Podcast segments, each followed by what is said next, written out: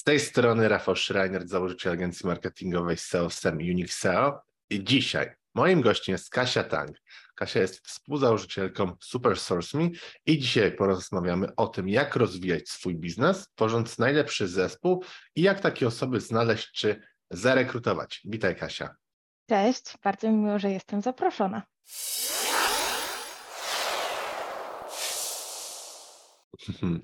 Od pewnego czasu starałem się tutaj zorganizować to spotkanie, bo no tak od strony i ja właściciela biznesu jestem i marketera, zawsze też jest ta rekrutacja do działów marketingu, też mhm. nieraz biorę w tym udział. To może zacznijmy od Twojego tematu takiego sztandarowego, czyli sourcing. Czym on mhm. w ogóle jest? Jasne, już mówię. Sourcing to jest um, tak naprawdę zestaw działań czy umiejętności, które służą do tego, żeby pozyskać kontakty. I co ciekawe, w rekrutacji bardzo niewiele osób w sumie o tym pamięta, ale sourcing y, nie, wcale nie czerpie swoich początków w rekrutacji, y, tylko w branży mm, y, supply, chodziło po prostu o pozyskiwanie kontrahentów do współpracy dla firm. Więc jeśli ktoś pracuje przy zamówieniach, zakupach, to tam e, ten sourcing jak najbardziej też e, miał miejsce. E, natomiast w samej rekrutacji oczywiście pozyskujemy kandydatów, więc chodzi nam tutaj już nie tylko o dotarcie do innych firm, ale właśnie do osób, które na rynku pracy są obecne. No i rozwinął się ten sourcing w rekrutacji bardzo w ostatnich latach, właśnie dlatego, że wielu kandydatów jest już zatrudnionych. E, chcemy docierać do osób, które świetnie się mają, e, ale u konkurencji e, i sourcing pozwala nam nie tylko odkryć takie profile, ale do tych osób się odezwać i zainteresować je udziałem w procesie rekrutacji. To jest też bardzo ważne, bo to nie jest tak, że to jest taki powiedziałabym, tradycyjny headhunting, gdzie idziemy do kogoś, o kim wiemy, że jeśli ta Właśnie osoba się miałem zgodzi... spytać, jaka jest różnica pomiędzy sourcingiem i headhuntingiem. Mhm. Y, w headhuntingu bywało bardzo często tak, że y, odzywaliśmy się do być może trzech osób na rynku, ale to były takie osoby, że wiedzieliśmy, jeśli one się zgodzą, to już tak naprawdę dogadujemy szczegóły współpracy. Sourcing polega na tym, że zachęcamy do udziału w procesie rekrutacji, natomiast osoba, którą znajdziemy, zaczepimy, to jest osoba, która musi przejść przez właśnie taki standardowy proces rekrutacji, jaki jest e, dla wszystkich przewidziany. No i mhm. druga różnica, powiedziałabym, to jest e, użycie innych technik. Sourcing jest bardzo techniczną dziedziną e, i rozwinął się wraz z rozwojem internetu. Można powiedzieć, że w Polsce uprawiamy go odkąd jest w Polsce aktywny bardziej LinkedIn. Mhm, Okej. Okay. I czy sourcing w takim wypadku to nie jest trochę jak takie, wiesz, zadanie dla detektywa, bo trzeba znaleźć tego mhm. kandydata, y, on jest często pasywny, czyli sam nie szuka ofert pracy, bo na przykład, no nie wiem, nie chce, albo z obecny jest zadowolony i to już samo w sobie jest skomplikowane. No i druga część jeszcze trzeba go zarekrutować. Dokładnie jak już tak. Dokładnie tak. I y, tak naprawdę nawet ostatnio miałam e, e, okazję uczestniczyć w takim webinarze na temat OSINT-u, czyli technik białego wywiadu. To są takie techniki, których używa zarówno policja, zarówno detektywi, jak i właśnie mhm. rekruterzy mogą ich używać. E, oczywiście używamy ich troszkę inaczej. Natomiast taką podstawą działania jest na pewno ciekawość i docieranie jak najgłębiej do różnych faktów. Są ważne różnice, bo okay. detektyw pracuje bardzo często w pewnym ukryciu, nie może się oficjalnie przyznać do tego, jakich informacji szuka i nie może o nic poprosić wprost. Podczas kiedy, kiedy w sourcingu, w rekrutacji, jak najbardziej możemy to zrobić, więc tutaj pewnym powiedziałabym, e, Ważnym elementem jest właśnie pozyskiwanie informacji również od osób bezpośrednio zainteresowanych, czyli tych, do których się odzywamy. Taki etap przygotowania jest ważny, ale no nic nie zastąpi nam tej rozmowy z drugim człowiekiem y, i wtedy kierujemy się już tym, co mówi ta osoba, tak, a nie tym, co my mogliśmy znaleźć, nie założeniami, jakie podczyniliśmy w trakcie procesu. Ale na pewno taka ciekawość, y, dużo y, godzin spędzonych na wyszukiwaniu różnych szczegółów, różnych informacji, to jest to, co będzie łączyło tą pracę właśnie z taką stricte detektywistyczną pracą. Okej, okay to gdybyśmy mieli dać tutaj taką esencję, jak być dobrym sorcerem, Co moglibyśmy okay. tutaj dodać? Ja bym powiedziała, że są trzy ważne cechy dobrego sorcera. Pierwsza to będzie oczywiście ta ciekawość. I mówię o tym nie bez powodu. Zdarza się, że mm, kiedy szkole rekruterów, kiedy szkolimy ich w naszym zespole, Y, to troszkę tej ciekawości brakuje, y, a to ona czyni z rekrutera prawdziwego sourcera, bo to też jest tak, że nie każdy y, rekruter zaraz się sourcingiem zajmuje. W Polsce nie mamy takiej osobnej specjalizacji, na zachodzie ona bardzo często występuje i ktoś wyłącznie mhm. poświęca się sourcingowi. Mm, więc ta ciekawość to jest taka rzecz najważniejsza. Na czym ona polega? No chociażby na tym, że jeśli rekrutuję programistę, to chciałabym wiedzieć, jak będzie wyglądał dzień tego człowieka. Podobnie jak mhm. rekrutuję marketera, tak? Czy sprzedawcę. Chciałabym znać narzędzia pracy tych ludzi, chciałabym zobaczyć może, jak taka praca wygląda. I to jest trochę tak, że gdyby to porównać do sztuki, e, no nie zostaniemy malarzem, ale możemy się znać na tym, jak, jakich technik można użyć do malowania, tak, czy że można użyć akwareli albo innych farb. I trochę tak właśnie sorcer musi wejść w buty tych osób, do których się będzie odzywać. Natomiast Kolejny ważny aspekt to jest, to jest asertywność, bo pracujemy w biznesie, którym bardzo często takie stanowiska związane z researchem, z wyszukiwaniem, e, stanowiska sourcingowe są uważane za stanowiska wstępne, to są stanowiska, na których my się uczymy, e, z czym ja nie do końca się zgadzam, bo tak sobie myślę, że jeśli się ktoś odzywa do kandydata, który nie szuka pracy, to to powinna być osoba, która naprawdę ma wiedzę, naprawdę ma doświadczenie i nie zmarnuje tych pięciu, może dziesięciu minut, które może wynegocjować e, od takiej osoby. I mhm. ta asertywność pozwala nam e, tak naprawdę w biznesie zadbać lepiej o to, żebyśmy dostali wszystkie potrzebne informacje. E, myślę, że e, wiesz, Rafał, gdybyś szukał kogoś do marketingu, ty masz inne pojęcie o tym, tak? Kogo możesz szukać. Tak. Ja mam właściwie zero danych na wejściu i mhm. musiałabym od ciebie takie informacje dostać, tak? Ale nie tylko dostać informacje, że na przykład szukasz kto, kogoś, kto ma trzy lata doświadczenia w danym obszarze, tylko mhm. chciałabym wiedzieć, dlaczego 3 lata. Gotowy rozwinąć swój biznes z Unixel? Przyśpiesz i wrzuć wyższy bieg. Bez znaczenia, czy prowadzisz duży e-commerce, czy lokalną firmę usługową. Za pomocą Google Ads, kampanii social media, w tym Facebook, LinkedIn, TikTok, Instagram i inne, a także pozycjonując organicznie w wyszukiwarkach, Unixel jest w stanie regularnie dowozić Tobie nowych klientów. Podejmij współpracę z najlepszym partnerem już teraz. Wejdź na unixel.pl i wypełnij formularz. Jak przyprowadzę kogoś, kto ma dwa lata i 8 miesięcy, to czego tej osobie będzie brakować? E, tak? I dlaczego właściwie tej osoby nie chcemy rozważać? Mm, I jeśli chcesz kogoś, kto, nie wiem, e, umie, e, kto zna jakieś konkretne narzędzia, no to jak mhm. będziesz sprawdzał, czy ta osoba zna te narzędzia na wystarczającym no tak, poziomie? Tak. Co musiałaby umieć zrobić? Więc tu znowu, to są takie rzeczy, które nieraz trzeba po prostu w biznesie wywalczyć, bo yy, zdarza się, że menadżer zespołu, który szuka pracownika, po prostu przekazuje listę życzeń i nie zamierza się z niej tłumaczyć. Musimy przekonać, że właśnie te informacje są nam yy, niezbędne. Yy, a trzecia rzecz to jest mhm. empatia. I to zarówno w kontakcie biznesowym, jak i w kontakcie z potencjalnymi kandydatami. Musimy umieć odczytać, zidentyfikować ich emocje i e, dobrze tym wszystkim zarządzić. Mhm. A właśnie jeśli chodzi o mm, tutaj badanie e, umiejętności, czy osoby rzeczywiście mają takie umiejętności, jak piszą, nie wiem, czy w CV, czy mówią, że posiadają, mhm. to jakie według Ciebie są te najlepsze metody, żeby to rzeczywiście przebadać? Bo każdy może napisać o sobie, co chce, Oczywiście. I ja często podczas rekrutacji, na przykład u nas, miałem coś takiego, stałem przed faktem dokonanym, że ktoś mówi, że jest, na przykład ma doświadczenie na etapie senior e, albo ma doświadczenie powyżej trzech lat i po prostu zna wszystko z danej branży, a wystarczyło, że dwa, trzy pytania dałem i osoba nie bardzo wiedziała, jak na to odpowiedzieć. Mhm. Y, wiesz, to jest tak naprawdę cała osobna y, specjalizacja wewnątrz mhm. rekrutacji, czyli selekcja. Y, I ja nie będę udawać, w tym wypadku nie jestem specjalistą, ale w pewne procesy selekcyjne też byłam zaangażowana.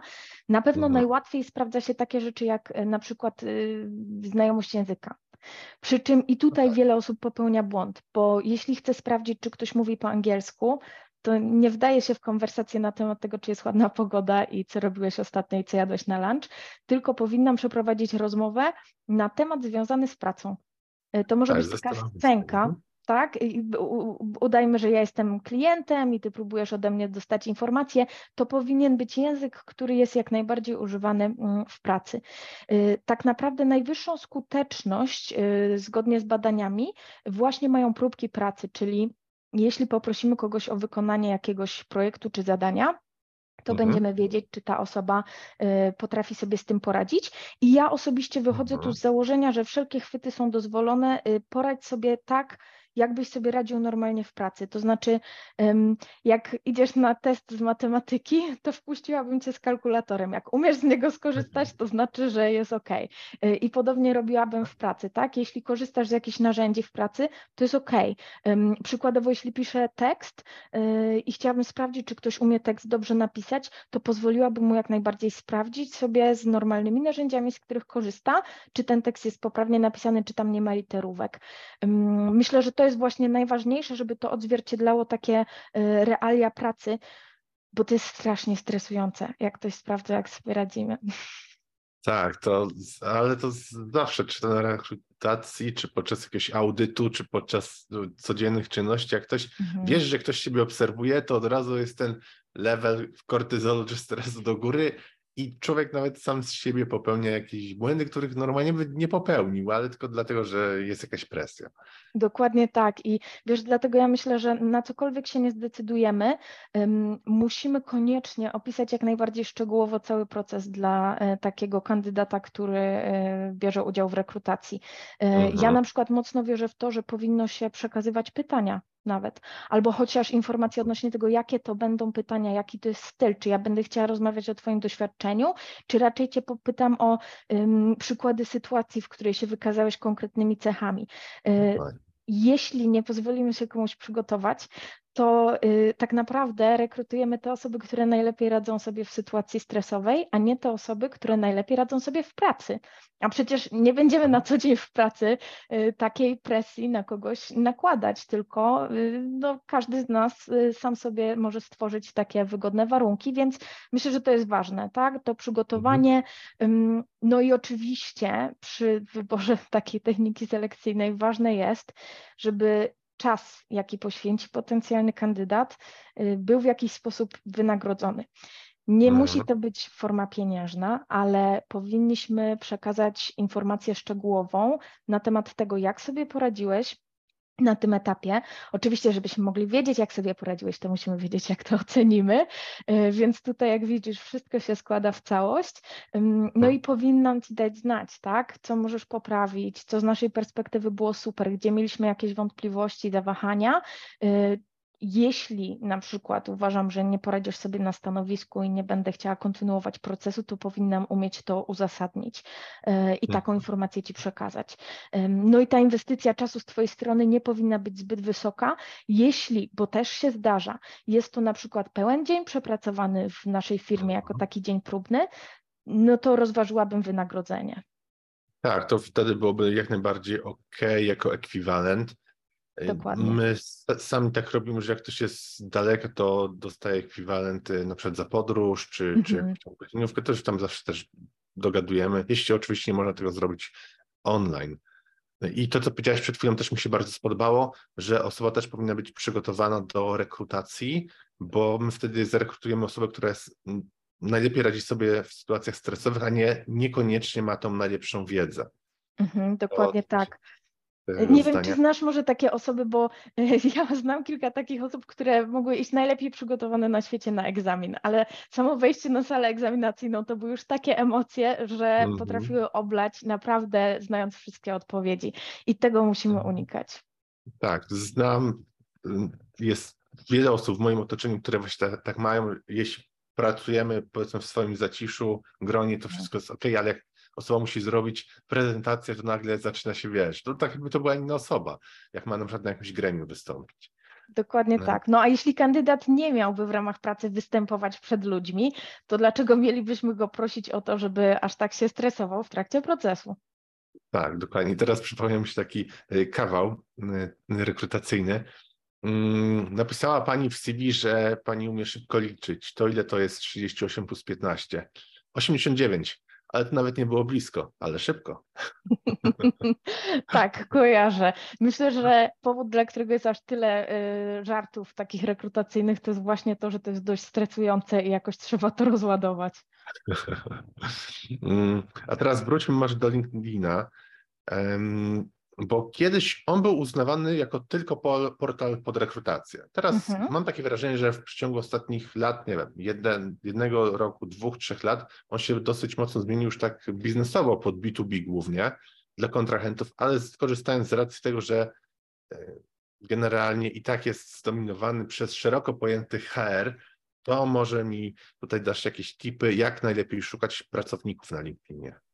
Ja myślę, że tak naprawdę paradoksalnie to jest tak, że mm, to, co jest najważniejsze przy wyszukiwaniu takich osób, to w ogóle nie ma związku z żadną platformą, e, ale raczej z określeniem, kogo my chcemy znaleźć. E, to jest bardzo ważne. E, w aspekcie technicznym to polega również na znalezieniu takich słów kluczy, jakich ktoś będzie używał, w jaki sposób taka osoba, której ja szukam, się opisze tak? Co mogłaby mówić o sobie w sieci, jak może nazwać swoje stanowisko, jak może nazwać swoje umiejętności, czy swój profil napisze po polsku, czy po angielsku. To są wszystko takie ważne rzeczy, które musimy wiedzieć, mm, zanim zaczniemy wyszukiwać, e, bo jeśli nie, pojdzie, nie podejdziemy do tego w taki sposób zróżnicowany, to znaczy jeśli na przykład użyję tylko jednej nazwy stanowiska, to może się okazać, albo że nikogo nie znajdę, bo to jest na przykład nasza nazwa wewnętrzna i nikt inny jej nie używa, Albo, hmm. i to jest gorsze, że znajdę grupę potencjalnych kandydatów, ale to jest grupa kompletnie niezróżnicowana, bo na przykład takiej nazwy używają tylko osoby w jednej firmie, tak, albo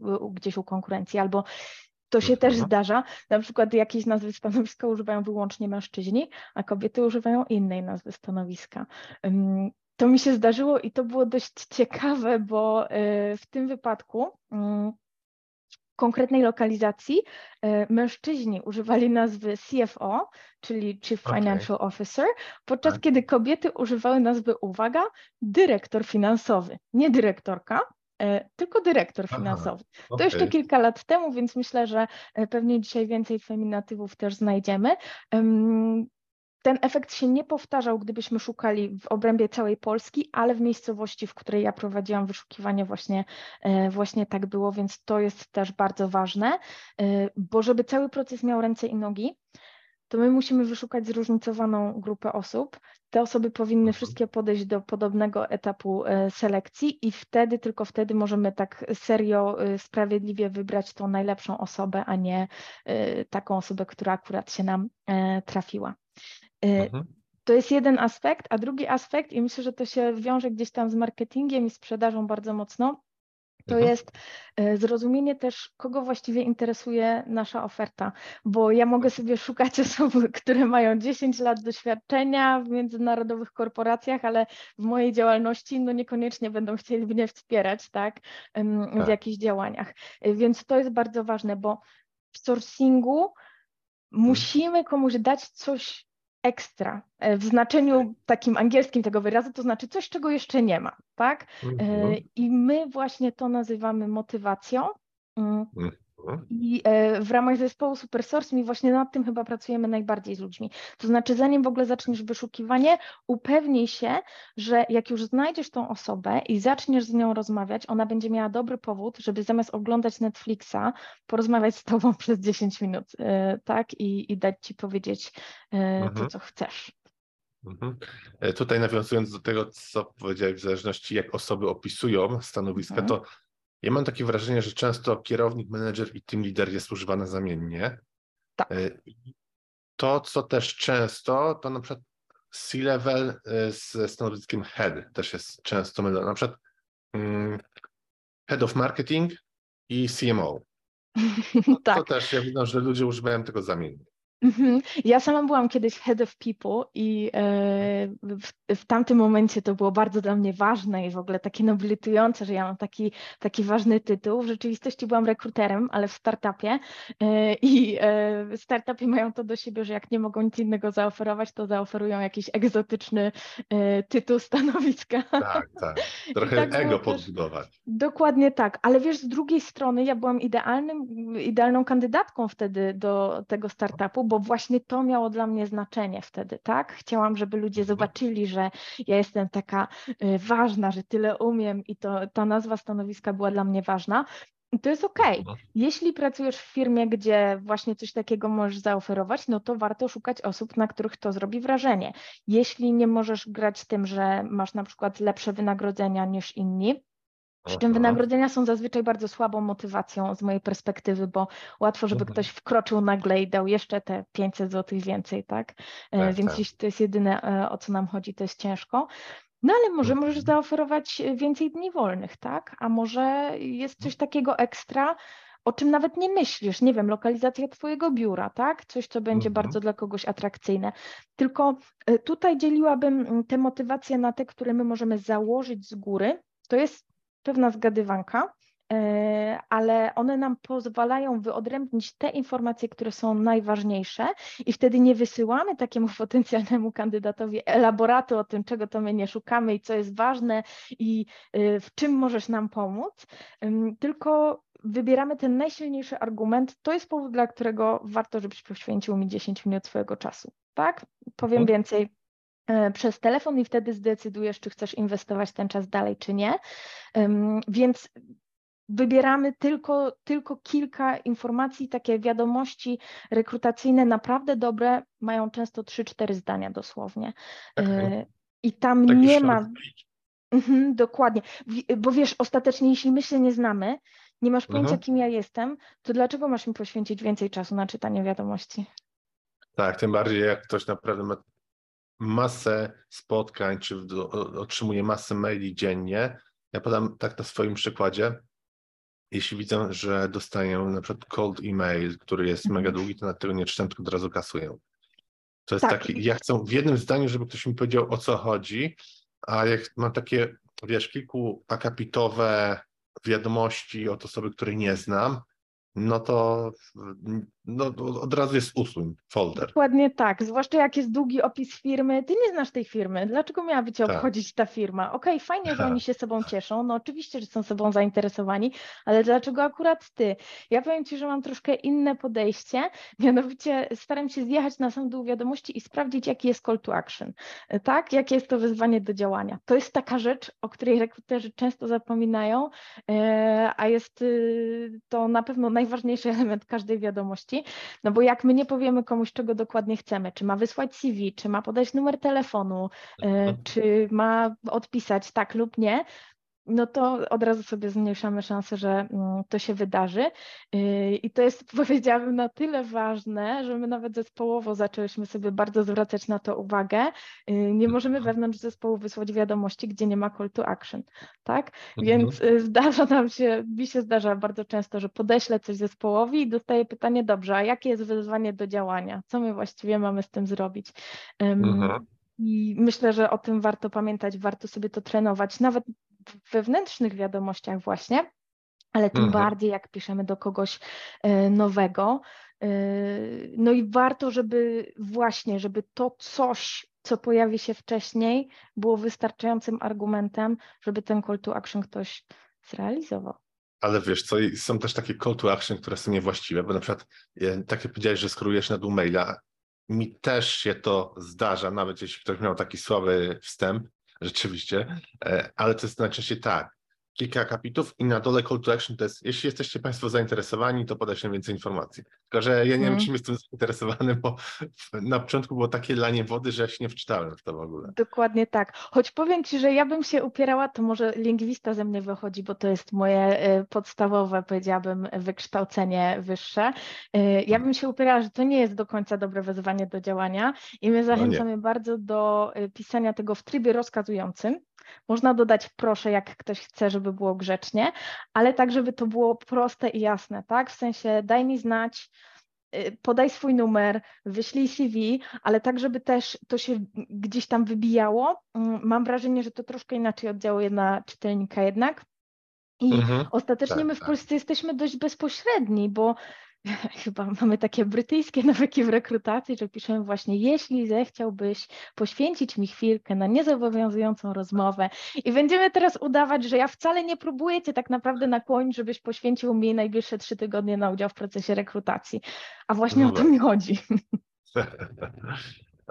a gdybyśmy tak z drugiej strony mieli teraz podejść do tematu, mhm. to z drugiej teoretycznie mam jeszcze dwa takie zróżnicowane pytania, ale pierwsze z nich to jest, jeśli omówiliśmy już tematy, jak można szukać pracowników, to jak można szukać klientów na LinkedInie albo na innych platformach? Ja bym powiedziała, że bardzo podobnie, tak? I powiem Ci, że moja historia gdzieś tam zawodowa to chyba też pokazuje, bo mm, ja pracowałam przez kilka pierwszych lat mojej kariery w różnych firmach, e, mhm. dłuższe lub krótsze okresy z różnych powodów. Mhm. I moją grupą docelową byli oczywiście moi kandydaci. E, na samym początku to byli rekruterzy i to chyba było dość fajne dla mnie, bo mogłam poznawać rekrutację również z ust moich kandydatów, więc było mi łatwo o tą ciekawość, o dopytywanie, tak? Jak wysłałam komuś wiadomość, mi napisał, co to jest za wiadomość w ogóle, dlaczego tak kiepsko napisana, to mówiłam, ok, słuchaj, ja się uczę, to yy, jak co powinno być w tej wiadomości, tak? I mm, było mi łatwo zaangażować tą moją grupę. Mhm. Natomiast po kilku latach zdecydowałam, że chciałabym tak naprawdę ludzi uczyć. E, bardzo zawsze mnie ciągnęło w tą stronę e, i nagle się okazało, że ci wszyscy kandydaci, z którymi miałam mhm. do czynienia, mogą być moimi potencjalnymi klientami. E, okay. Działania myślę, że są bardzo podobne. Ja tak naprawdę mm, hmm, trochę uciekam od takiego bezpośredniego pisania wiadomości w wypadku klientów, szczerze mówiąc, a bardziej staram się ich mhm. przyciągać. Natomiast zgodnie z naszą definicją sourcingu, to jak najbardziej też jest e, tego element. I mhm. miałam chyba 7 miesięcy doświadczenia, jak stwierdziłam, że jestem bardzo doświadczonym, bardzo ogarniętym człowiekiem e, i czas najwyższy, żebym ja się zaczęła dzielić moimi opiniami. I założyłam bloga. To było też bardzo ciekawe doświadczenie, bo jak chodzi o wyszukiwanie w sieci, to bardzo pomaga, jak wiemy, jak jest strona zbudowana, tak, w jaki sposób się tak, strony tak. pozycjonuje, no bo profile kandydatów też są pozycjonowane w jakiś sposób i mhm. warto wiedzieć, jak to działa. Y, tak, i tagowanie i opisy, sporo tego jest. Dokładnie tak. Y, więc przez wiele lat pisałam y, i po angielsku i po polsku na e, swoim blogu. E, zwłaszcza ta polska część była ciekawa, bo wtedy jeszcze nikt o sourcingu za bardzo po polsku nie pisał, więc było dużo dostępnych treści, ale jeśli ktoś nie mówił po angielsku, no to tak naprawdę w jakiś sposób musiał przejść przez mojego bloga, żeby do tych treści miał mhm. dostęp. Ciekawy, ciekawy taki growth hack. E, tak, choć to było dawno zanim wiedziałam, że jest coś takiego jak growth hacki e, i e, zaczęłam też aktywnie pisać na LinkedInie. Mocno wierzę w to, że fajnie jest ten kontakt ocieplić na początku. Jak masz takie nazwisko, które jest jakoś rozpoznawalne, jeśli ludzie cię kojarzą, polecają jakoś twoje materiały, bo dajesz wartość, to potem jest dużo łatwiej, y, żeby ktoś chciał od ciebie kupić. Nawet jeśli cię nie zna, to jakby wiesz, na to, czy ktoś odbierze twoją wiadomość, czy nie, właśnie wpływa to, czy widział już kiedyś tą twoją twarz. Y, na LinkedInie przecież mamy zdjęcia i to jest super, że można się z tą twarzą opatrzyć tylko dlatego, że ja wrzucam jakieś posty, komentarze. Y, I chyba taka mm, moja ulubiona postać ze świata sprzedaży w branży rekrutacyjnej i HR to jest Jacek Krajewski, który właśnie bardzo networkuje, mnóstwo daje wartości i y, ludzie do niego idą normalnie z pytaniami. E, tak? To znaczy, mhm. mimo że on pracuje w konkretnej firmie, sprzedaje konkretne rozwiązanie, to ludzie się nie boją pójść i powiedzieć, wiesz co, y, ja szukam takiego rozwiązania, ale nie wiem, czy to, co wy macie, to jest to, czego ja potrzebuję, czy ja ci mogę powiedzieć, czego potrzebuję, a ty mi troszkę podpowiesz. I to jest dla mnie bardzo fajne, y, bo tak samo jak z kandydatami musimy dać jakąś wartość, tak myślę, że z klientami musimy tą wartość dać. Jeśli, wracając do tych wiadomości, o których mówiliśmy, jeśli to jest tak, że ja do ciebie napiszę i zacznę ci pisać o tym, co ja robię, mhm. to nie daję ci wartości, bo ty no nie, prowadzisz ty szczęśliwe życie. Tak. I ty szczęśliwie żyjesz bez w ogóle świadomości, że ja istnieję.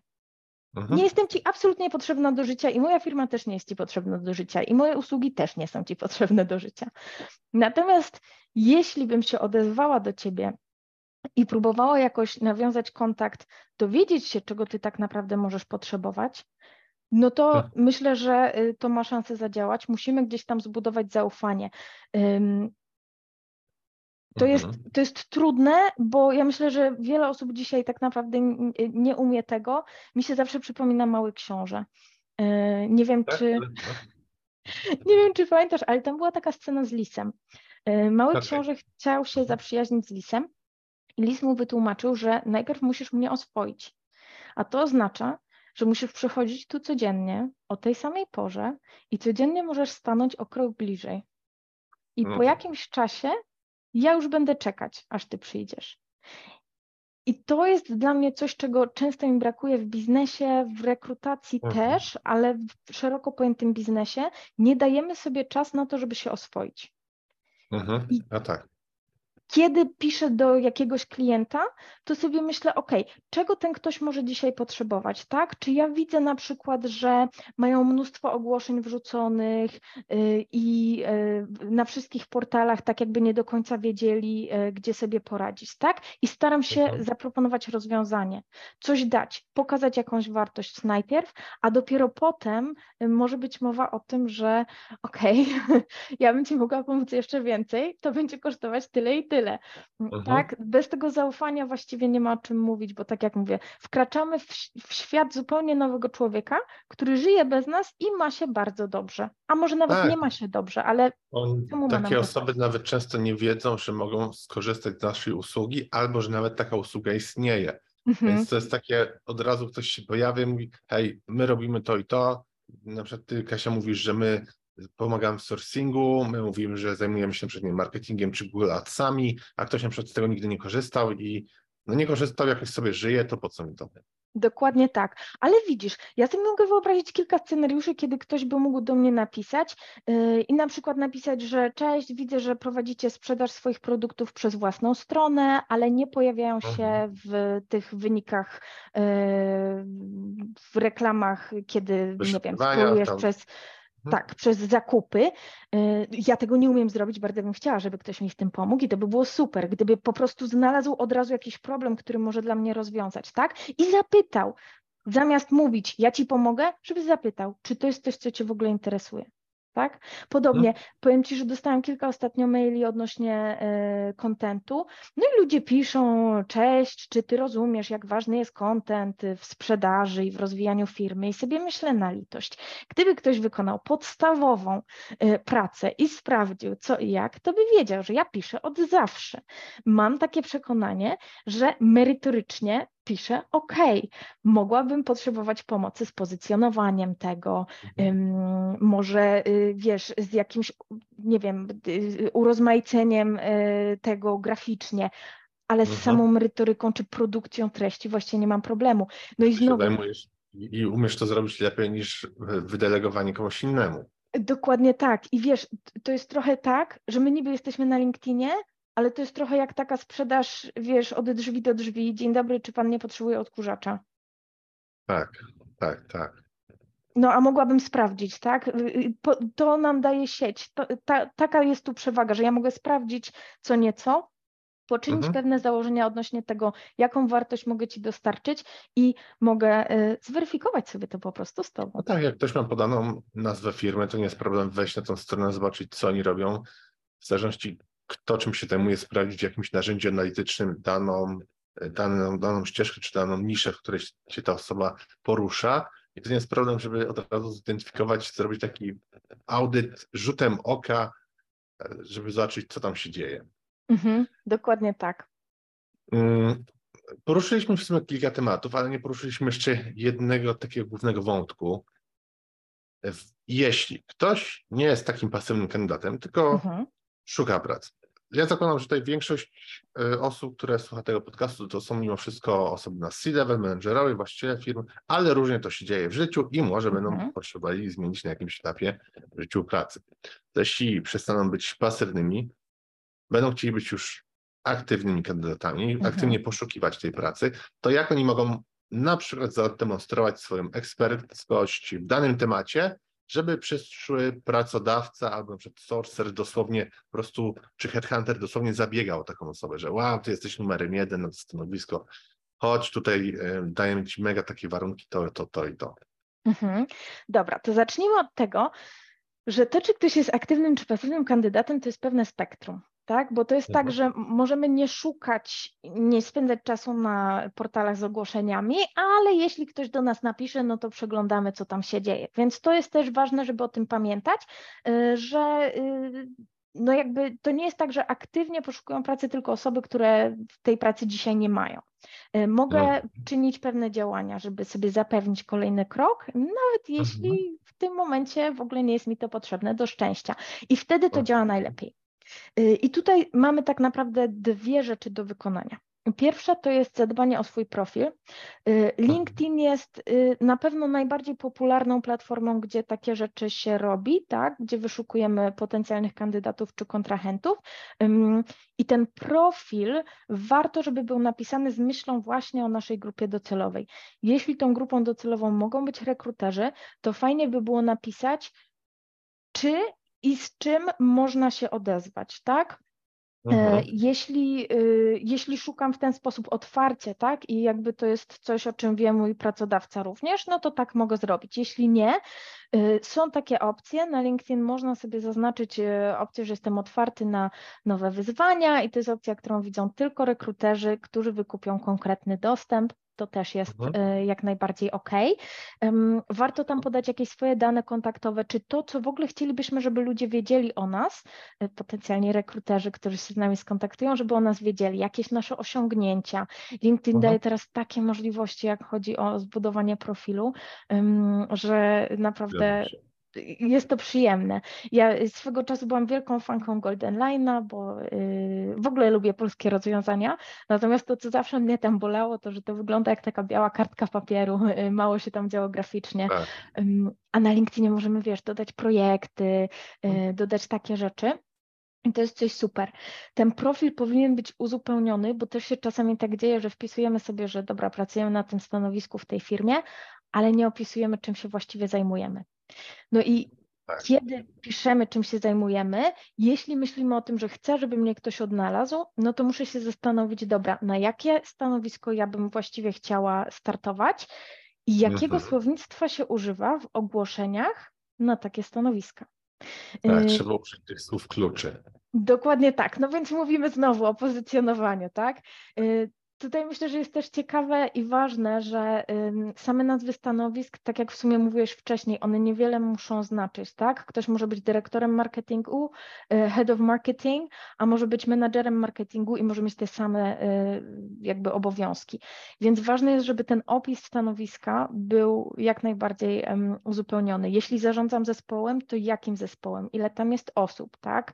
Y, tak. Fajnie, żeby tam były też informacje o tym, jakie są moje ulubione elementy pracy, bo wtedy jest komuś łatwo napisać, od razu odnosząc się do tego, hej, widzę, że to jest Twoja ulubiona część pracy, no mamy stanowisko, na którym to będzie 80% tego, co będziesz robić. No tak, Więc, jak najbardziej. Y, więc pod tym kątem to jest, y, to jest też na pewno ważne. Natomiast ta druga rzecz to jest aktywność. Y, mhm. Ja myślę, że ciągle nie doceniamy znaczenia aktywności na LinkedIn i wiele osób przynajmniej w mojej branży boi się troszkę. Y, na pewno widzę dużo obaw przed udostępnianiem treści. Y, natomiast Ale to, warto... to wszędzie jest chyba tak. Większość osób pasywnie przegląda social media, tak. obojętnie jakie, niż tworzy te treści. I oprócz tego, że nawet nie musi tworzyć treści, to też nie bardzo aktywnie się udziela, komentuje czy udostępnia. Mhm. No właśnie, od tego można by zacząć, tak? Y, ta aktywność, LinkedIn ją pokazuje na górze naszego profilu i jeśli tam nic nie ma, no to może rekruter założyć, że tak naprawdę nie logujemy się do y, portalu, nie będzie się z nami dało skontaktować, y, więc warto jednak o to też zadbać. Można zacząć od tego, żeby polubić, tak? Jakieś treści, które nam się podobają. To też da rekruterowi takie pojęcie o tym, co nas interesuje, a co może mniej. E. Warto zacząć komentować i na pewno warto rozważyć tworzenie mm, treści, e, bo tak naprawdę bardzo dużo z tego, co my przeżywamy w pracy, jest wartością dla innych ludzi. Mhm. Jak się tym dzielimy, to też jest taki sygnał, że ok, to jest osoba, która potrafi się podzielić swoją wiedzą, to jest to, czego mhm. większość organizacji dzisiaj szuka i to jest to, co będzie miało znaczenie. I tutaj ja myślę, że jak chodzi o to, jak konkretnie pisać posty na LinkedIn, takich treści jest dużo. To też nie jest tak, że musimy to robić od razu po mistrzowsku. Możemy się tego po prostu uczyć, sprawdzać, tak. co działa, a co nie. Y, mhm. Ja na pewno lubię tak to robić, bo y, są takie rady, które u mnie nigdy nie działały. Na przykład mi wpisy tekstowe działały lepiej niż z jakimkolwiek zdjęciem, wideo właściwie bez szału, e, ale też lubię pisać tekst, więc być może to jest tak, że po prostu widać to, nie? Mhm. Z tej treści. Znaczy, jeśli chodzi o wideo na LinkedInie, to rzeczywiście jak obserwuję i u siebie po postach, i u innych, e, gdzieś tam podpytuję później, jak tam zasięgi wyglądają w statystykach, to rzeczywiście wideo nie jest widać preferowanym formatem na LinkedInie akurat. Mhm. Wiadomo, rolki na Instagramie czy TikToki bądź YouTube Shorts, to jest na czasie, ale jednak LinkedIn nie bardzo mm, przyjmuje ten format. Wiesz, to też jest tak, że algorytm to jest jedno, y, i mhm. rzeczywiście to wideo, chyba był taki moment, kiedy ono było bardziej promowane, ale to nie jest już. Tak, jakiś czas, czas, temu, jak były, jeszcze pamiętam przez chwilę stories na mhm. LinkedInie, bardzo krótko one były, prawda? Tak. Myślę, że sporo osób się mogło nawet nie zorientować. Yy, I w sumie może i lepiej, bo to chyba nie jest miejsce na to. Bo ta druga rzecz, która jest ważna, to jest właśnie jak użytkownicy korzystają z danej platformy. Zupełnie szczerze mówiąc, w wypadku rekruterów, yy, pewnie sprzedawców, pewnie osób z marketingu, no mamy tego LinkedIna otwartego cały dzień, ale tak Chcecie się sięgać po słuchawki, żeby usłyszeć coś z wideo? Y, jak nie ma napisów, to w ogóle nie ma opcji, nie? Ale nawet jak są tak. te napisy, ja osobiście chciałabym, przejdźmy do meritum, tak? Ja, jak mam tekst, to sobie zobaczę, przeskroję sobie na dół, czy to na tak, pewno jest to, o co mi chodziło.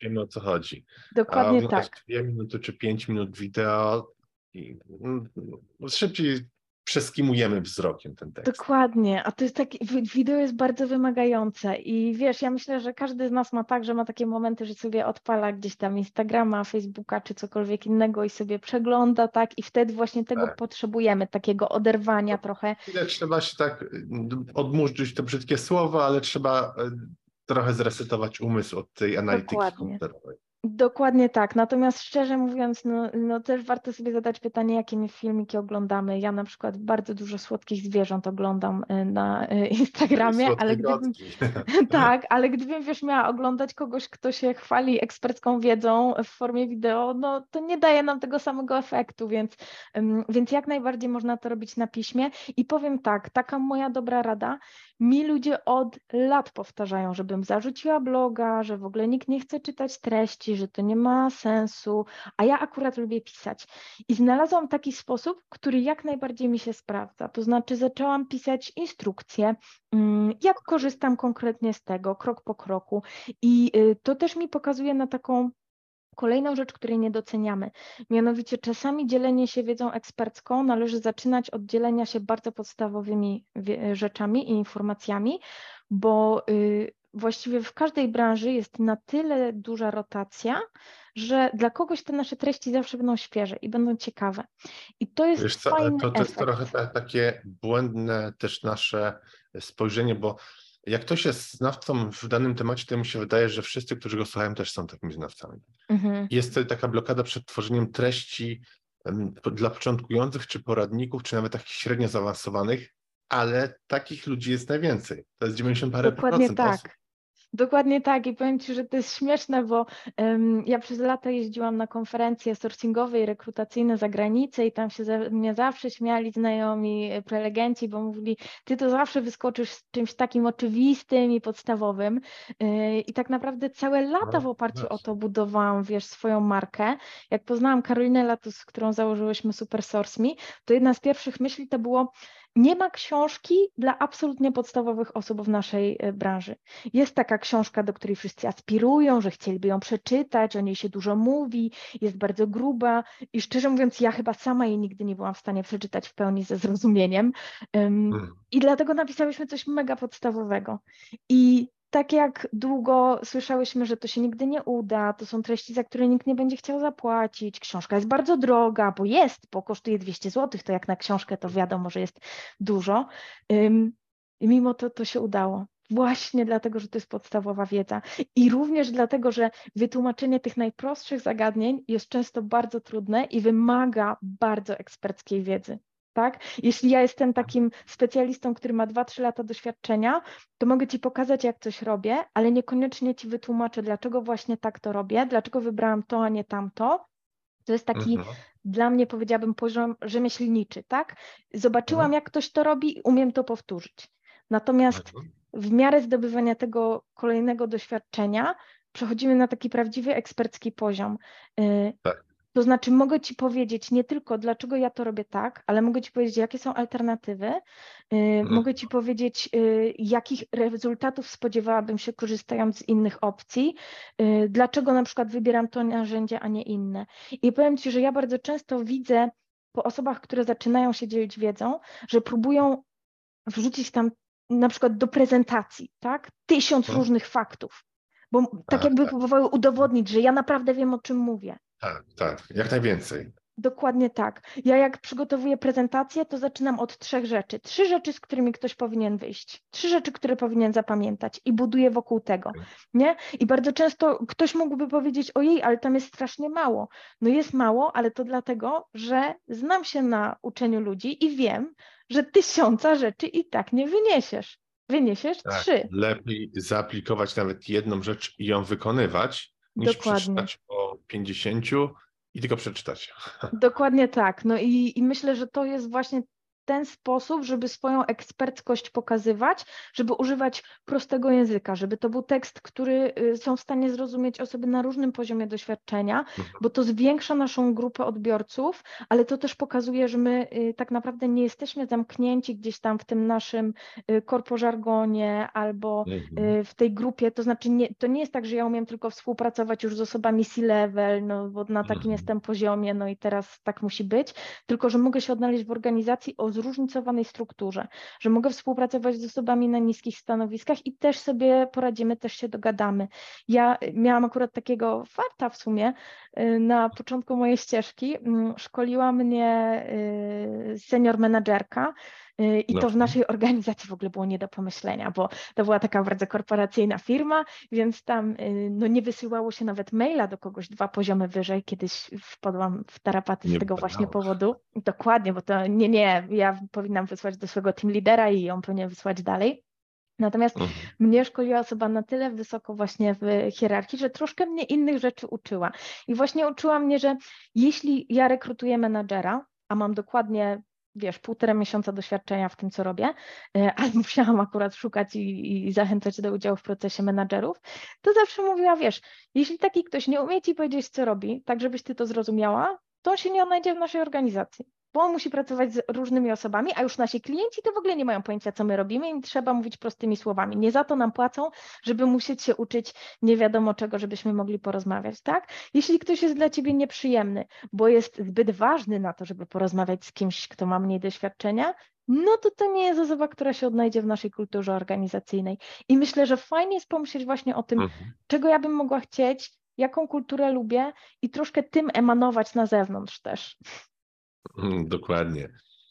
Kasia, e, czy chciałabyś jeszcze coś dodać tutaj do naszej rozmowy?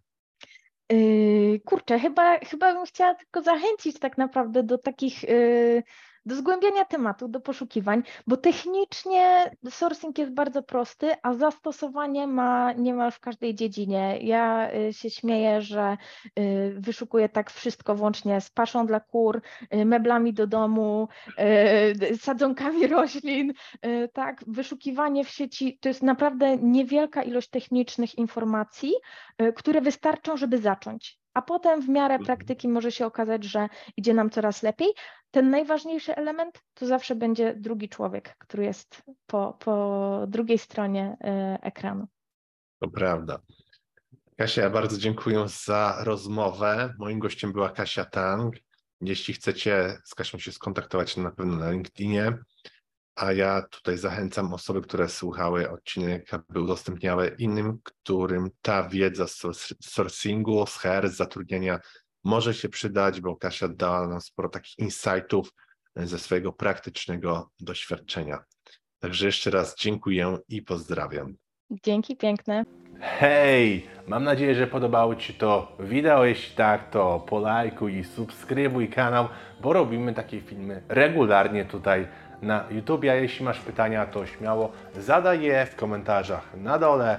W miarę możliwości odpowiadamy na bieżąco i powinny Tobie się wyświecić teraz inne filmy, które możesz obejrzeć i do których obejrzenia zachęcam. Także wszystkiego dobrego i dużo sukcesów. Rafał Schreinert.